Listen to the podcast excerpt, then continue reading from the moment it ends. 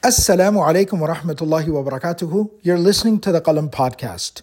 Alhamdulillah, since last Ramadan, over 4 million people have benefited from, listened to, and downloaded the Qalam podcast.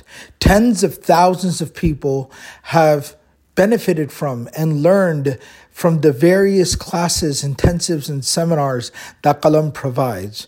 And inshallah, this Ramadan will be providing even more beneficial content, lectures, and programming for people all around the world, free of any cost or charge to them in order for us to keep doing this work, we need your support, we need your help, we need you to be our partners in this sadaqah jariyah. Please go to supportqalam.com. That's support, Q A L A M, supportqalam.com, and provide your most generous support. Millions of people all around the world are inshallah bi'idnillah going to benefit from all of this work and this will be your sadaqah jariyah for the eternal life of the hereafter. We really appreciate having you as part of the Qalam team and supporting us in this work, this mission, this cause. Jazakumullahu khairan. Wassalamu alaikum wa rahmatullahi wa barakatuhu. بسم الله الرحمن الرحيم الحمد لله الحمد لله وكفى وسلام على عباده الذين اصطفى خصوصا على سيد الرسل وخاتم الانبياء وعلى اله الازكياء واصحابه الاتقياء اما بعد Many years back, I was sitting with one of my teachers and I asked him, Why is it that we don't find the likes of the great Salaf, these pillars that existed in our history in today's world? Where are the Imam Abu Hanifa's gone? Where are the Imam Bukhari's gone? Where is today's Salahuddin Ayyubi? Not to be dismissive to the people who have dedicated their lives to this deen and have done great things and accomplished great you know, feats, but beyond that, the abundance of scholars that existed in one time today, they are absent. So, in response, my teacher said, if you want Abu Hanifa tomorrow, if you want Abu Yusuf tomorrow, if you want Ibn al-Mubarak tomorrow, bring me their parents and teachers, and tomorrow you will have them. Because in reality, giants are created by giants. There are people that Allah subhanahu wa ta'ala has not only given righteousness to, but He's given them, He's given them the strength and ability to lay the seeds in the hearts of others. And their presence is such that the moment the student is with them, they experience that growth instantly. And when they walk away, there is a sorrow that casts their heart because they know they are walking away from their fountain of growth. One of these visionaries and giants that created many giants just by his presence and mentorship was none other than Imam Abu Hanifa rahimahullah ta'ala. He had many students. One of his top students was a young man by the name of Qadi Abu Yusuf. Qadi Abu Yusuf. He later on becomes the Qadi al Qudat, one of the first to be given this title, the Supreme Judge. One of the first people in Islamic history to receive this title. He becomes that person under the Abbasid Khilafah. But his story starts off in a very different place. He is young, an orphan. His mother would weave fabric and use that money to provide for her child and herself. She told her child that you need to contribute towards the expenses of the household. So, from a young age, he now joins a group of people whose task is to wash fabric and wash garments. After his class is done, during his free time, he runs off not to play basketball or soccer, but to the majlis of Imam Abu Hanifa rahmatullahi alayh. He was very interested and intrigued by this person. And Imam Abu Hanifa rahmatullahi saw his potential. One day, Imam Abu Hanifa rahmatullahi noticed the child was missing.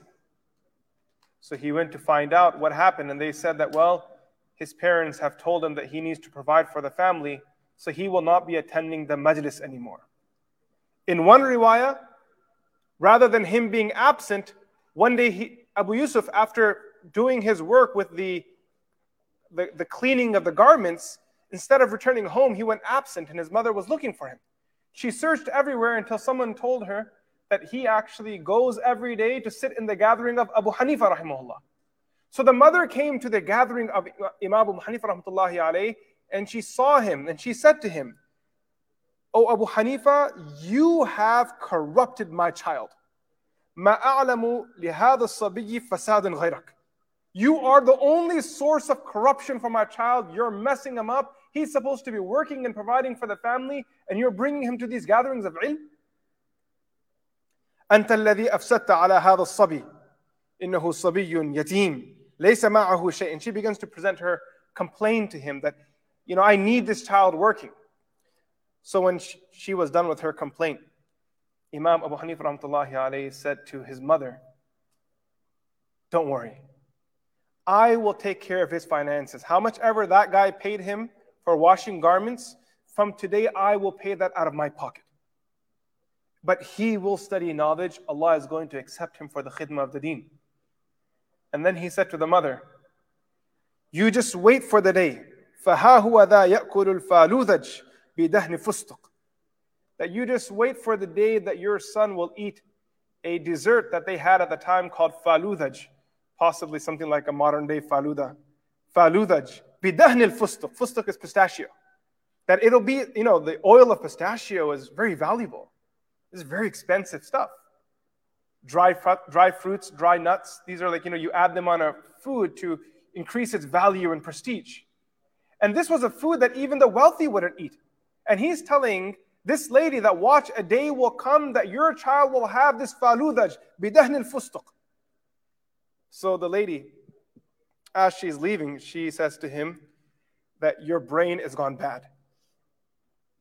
This is impossible. We are poor people. We barely have enough for tuna sandwich and Maggi noodles. And you're talking about faludaj bidahn al fustuq? She leaves. Qadi Abu Yusuf then spends his life under Imam Abu Hanifa rahmatullahi alayhi, and he becomes one of his top students. Someone Imam Abu Hanifa rahmatullahi alayhi is proud of. And later on becomes the Qadi al-Qudat, the supreme judge. The Muhaddithun have respect for Imam Abu, Imam Abu Yusuf like none other. They would say that from the whole madhab, the understanding of hadith that Abu uh, the understanding of hadith that Abu Yusuf has, you will not find in other students. This isn't to show that other students were deficient. Rather, it's to show how subtle his knowledge was of all the ulum. Very intelligent person. So one day he was sitting with Harun al-Rashid. Harun al-Rashid was the Khalifa. He was the supreme judge. They were eating together. So Harun al-Rashid presented to him some dessert and it was the faludaj bidahn al-fustuq. So Imam Abu Yusuf, now an adult Qadi al-Qudat, he started crying. He broke out into tears. And he says that there was a day where no one trusted me, not even my own mother. But Abu Hanifa was by my side. He saw something in me that no one saw. And he raised me, he built me, he empowered me, he educated me, he trained me. And today, you know, as we would say in the Quranic language, هذا تأويل رؤياي من قبل قد جعلها ربي حقا. That the dream comes true. Full circle. What we thought was impossible, that my mother assumed that this man had gone crazy, today that dream has come true. And the man that Imam Abu Hanifa had built wasn't just an intelligent, smart person who had all the information built out, he was wise. Harun al Rashid would come to Abu Yusuf in his moments of difficulty. There's a, there are many incidents like this.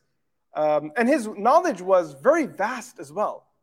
Imam Abu Yusuf, who was the top of the Hanafi madhab, you know, there's Imam Hanifa, Imam Abu Yusuf, and Imam Muhammad. His two students stand right under him in this hierarchy of scholars in the madhab. Yet he wasn't so strict in the sense that there was no accommodating any school of thought that we are the only ones, everyone else is wrong, because that's not how they were trained by their teachers. Sheikh Muhammad Awama in his Adab al-Ikhtilaf shares an interesting story. He says, عن الإمام أبي يوسف رحمه الله وهو أنه اغتسل في الحمام وبعد صلاة الجمعة أخبر أنه كان في بئرها فأرة ميتة. That one time Imam Abu Yusuf, he went to the public shower, the hammam, to bathe himself before Jum'ah. He led the Jum'ah prayer. After the Jum'ah was done, they found out that the well of the hammam had a dead rat in it. Now, according to the Hanafi madhab, if there is a dead animal in a well and the well is, you know, it's qalil, it's a small amount of water, all the water becomes impure. The ghusl is invalid. His prayer doesn't count. Everyone that prayed Jummah behind him, none of their Jummah counts. So now we have a crisis. Big problem. فَلَمْ يُعِدِ الظُّهْرِ Imam Abu Yusuf, not only did he not have everyone repeat their salah, neither did he repeat his dhuhr himself. And at that moment he said, نأخذ بقول إخواننا أهل المدينة إذا بلغ الماء قلتين لم يحمل خبثا. He said, in this moment, rather than creating a panic in the ummah, that everyone needs to repeat their Jum'ah and everyone needs to do this again, that again, this is one of the top imams of his time. He says, Today we will follow the opinion of our brothers from Medina, the madhab of Imam Malik. And their position is that once, once water exceeds qullatain, two containers, lam yahmil khabathan, it now does not easily become impure until all the traits of the water completely change the color, taste, and smell. When all the traits change, now it becomes impure. And none of that happened when I use that water for bathing. Therefore, according to the madhab of Imam Malik, it is okay, and I will work with that today. This shows us their wisdom. Now, I just have to say one thing here.